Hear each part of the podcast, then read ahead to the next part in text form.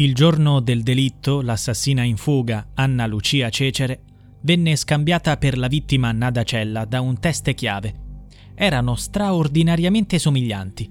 Il PM lo ha documentato nelle carte dell'indagine che hanno portato alla richiesta di processo per l'omicidio presunto di Nada Cella, una giovane segretaria impiegata presso lo studio del commercialista Marco Soracco. Il tragico evento si è verificato la mattina del 6 maggio 1996 a Chiavari, Genova, costituendo ancora oggi un enigma irrisolto che, negli ultimi mesi, ha visto emergere diversi colpi di scena. La criminologa Antonella Delfino Pesce è stata fondamentale nell'indagine, scoprendo elementi cruciali che potrebbero portare a una svolta nel caso. In seguito alla riapertura delle indagini, la Procura ha raccolto prove sufficienti nei confronti di Anna Lucia Cecere, attualmente residente in provincia di Cuneo. Nei prossimi giorni spetterà alla giudice per le udienze preliminari, Angela Maria Nutini, decidere se Cecere dovrà affrontare un processo per l'omicidio della giovane segretaria. Soracco e sua madre, Marisa Bacchioni, sono a rischio di essere rinviati a giudizio, poiché sono entrambi accusati di favoreggiamento e false dichiarazioni. Il pubblico ministero afferma.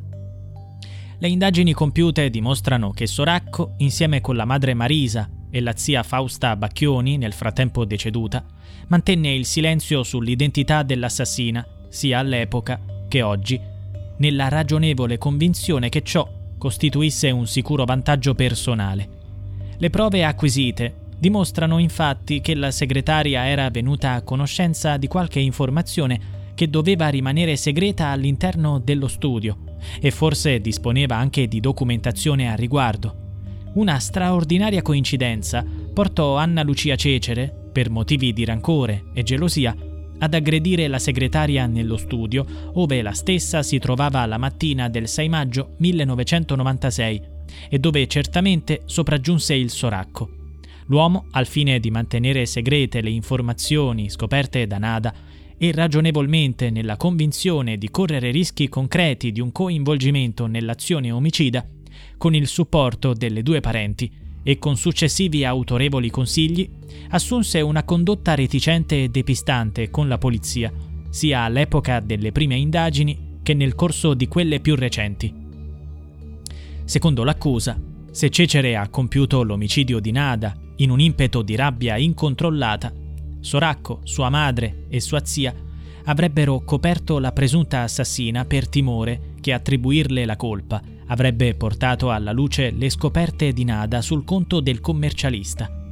Il PM aggiunge che la distanza tra l'ufficio in via Marsala, dove avvenne l'omicidio di Nada, e l'abitazione di Anna Lucia Cecere in via Dante è di appena 90 passi, percorribili in un minuto.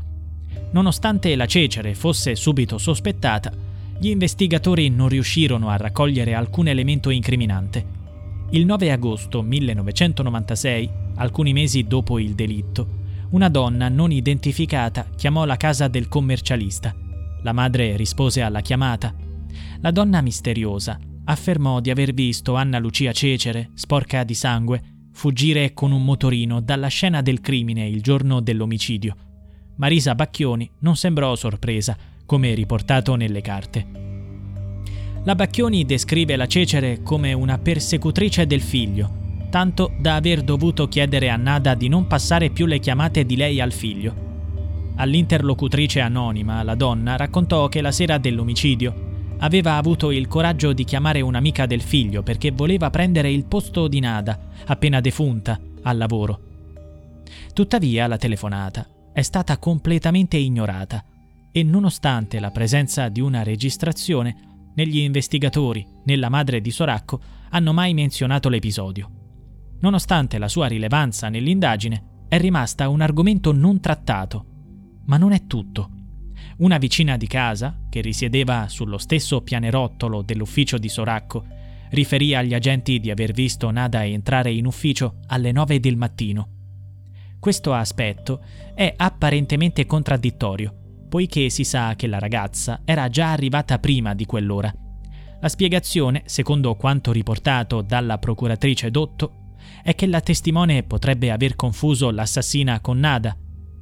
Siccome è documentata la presenza in studio di Nada molto presto quella mattina, e siccome è documentata una straordinaria e sorprendente oggettiva somiglianza tra le due donne, è ragionevole considerare la vicina una ulteriore testimone oculare. Clamoroso.